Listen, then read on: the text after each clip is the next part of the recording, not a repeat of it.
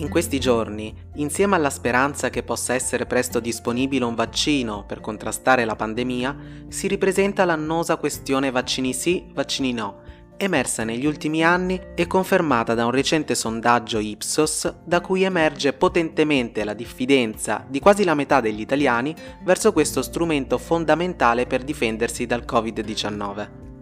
In questa puntata di Diritti al Punto cerchiamo di capire che cos'è e come nasce un vaccino. Il vaccino è un mezzo di prevenzione imprescindibile della salute e infatti è stato riconosciuto dall'Organizzazione Mondiale della Sanità come una delle più grandi scoperte mediche mai fatte nella storia. Il vaccino ha permesso di ridurre l'incidenza di malattie infettive mortali, aumentando l'aspettativa di vita e di conseguenza il benessere delle nazioni. Poliomelite, morbillo, rosolia per tosse e altre terribili patologie che in passato rappresentavano la principale causa di mortalità, oggi risultano prevenute in maniera efficace, grazie proprio a questa scoperta straordinaria. Il primo vaccino fu scoperto dallo scienziato inglese Edward Jenner più di 200 anni fa, per la precisione nel 1796. Edward Jenner notò che le mungitrici che avevano contratto il vaiolo dalle vacche, quindi il vaiolo vaccino, una volta guarite diventavano immuni alla variante umana del vaiolo, molto più aggressiva rispetto a quella bovina. Ipotizzò quindi che il sistema immunitario delle mungitrici, dopo aver sconfitto il vaiolo bovino, più lieve, avesse acquisito immunità nei confronti della variante umana. Fu poi Louis Pasteur, un secolo dopo, a mettere a punto il primo trattamento che chiamò vaccino, proprio in onore del suo predecessore che l'aveva scoperto partendo da uno studio sulle mungitrici di vacche.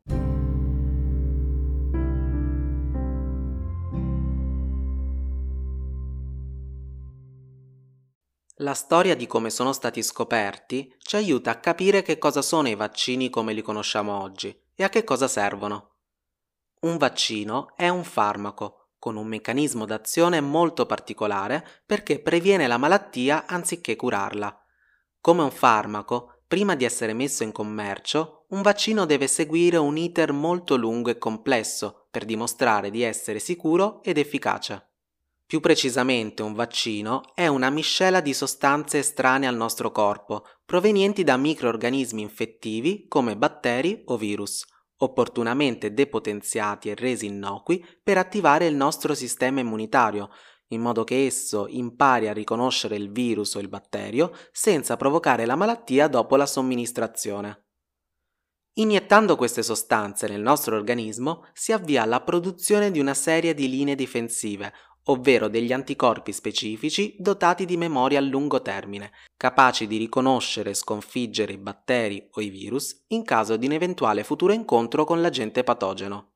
Al fine di garantire un'efficace stimolazione delle difese immunitarie, alcuni vaccini devono essere somministrati in più dosi, come il vaccino per il morbillo ad esempio, mentre altri, come quello trivalente, tetano, difterite per tosse, richiedono di essere ripetuti a distanza di anni, per mantenere un efficace livello di protezione. A questo proposito, il Ministero della Salute ha predisposto il calendario vaccinale, uno strumento che viene continuamente aggiornato secondo le più recenti evidenze scientifiche e che permette di garantire la copertura necessaria ai fini della tutela della salute dei cittadini.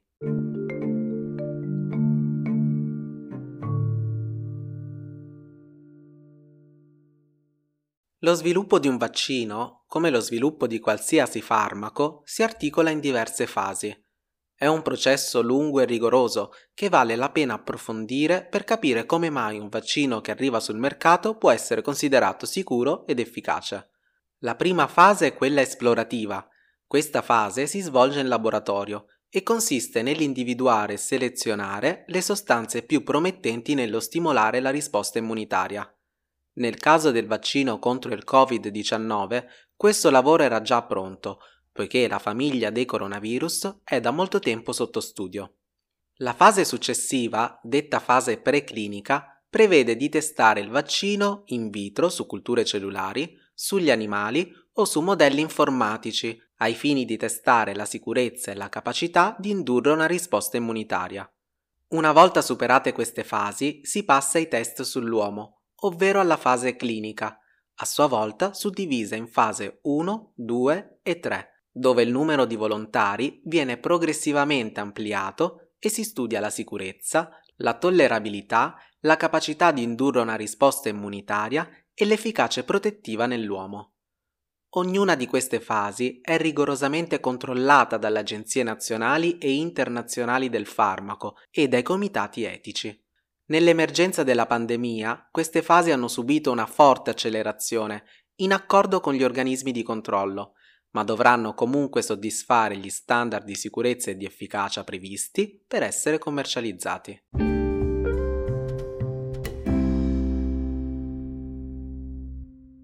Nonostante tutto questo, il vaccino viene ancora percepito con diffidenza, come qualcosa che è meglio evitare. Quasi ogni giorno è facile imbattersi sui social in una delle tante bufale a proposito della pericolosità dei vaccini. La paura dell'iniezione sotto la propria pelle o quella dei propri figli genera sempre una certa ansia. Forse questa diffidenza nasce anche da un atteggiamento generalizzato di scetticismo verso tutto ciò che è scienza, medicina o farmaco e da un'informazione non completa che aiuti a comprendere quali siano le conseguenze sanitarie che possono derivare dalla mancata vaccinazione. Quella che possiamo considerare una vera e propria fobia nasce da uno studio pubblicato nel 1998 su una rivista scientifica piuttosto autorevole, che sosteneva la connessione tra il vaccino trivalente contro morbillo, parotite e rosolia e l'autismo.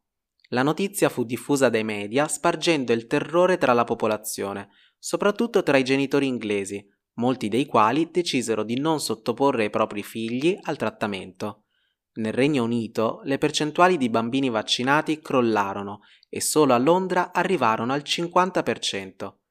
Le conseguenze furono devastanti. Se nel 1998 i casi di morbillo erano 56, nel 2008 questa cifra aumentò fino a quasi 1350, con 5 decessi, e la malattia, fino ad allora tenuta sotto controllo, tornò a destare una certa preoccupazione. Ben presto però la comunità scientifica rilevò la carenza di prove e gli errori commessi durante la conduzione dello studio, distorto tra l'altro da comprovati interessi economici. Nel 2010 l'articolo fu contestato e ritirato dalla rivista e il medico inglese autore della ricerca fu radiato dall'ordine dei medici. Molte altre ricerche, in seguito, hanno definitivamente smentito la correlazione tra vaccini e autismo, ma il fronte dei contrari ai vaccini è ancora molto forte nel mondo, con conseguenze molto gravi per tutti.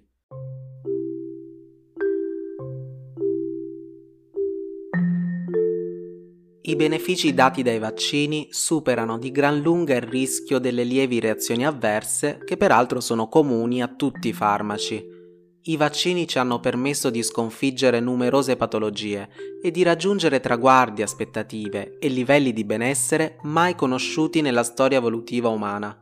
Alcune malattie infettive sono oggi quasi del tutto scomparse in molti paesi, proprio grazie alla vaccinazione, anche se gli agenti infettivi che le causano continuano a circolare in alcuni territori. Scegliere di non essere protetti dal vaccino significa sempre mettere a rischio non solo la propria salute, ma anche quella degli altri. La battaglia contro le grandi epidemie si può vincere solo se le persone sono capaci di restare unite e di anteporre il bene comune alle proprie paure.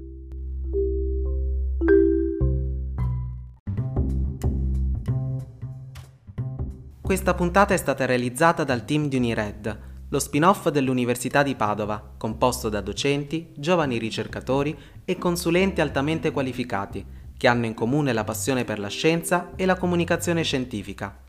Cerca dritti al punto su Telegram e unisciti al canale per ricevere aggiornamenti e non perdere le prossime puntate.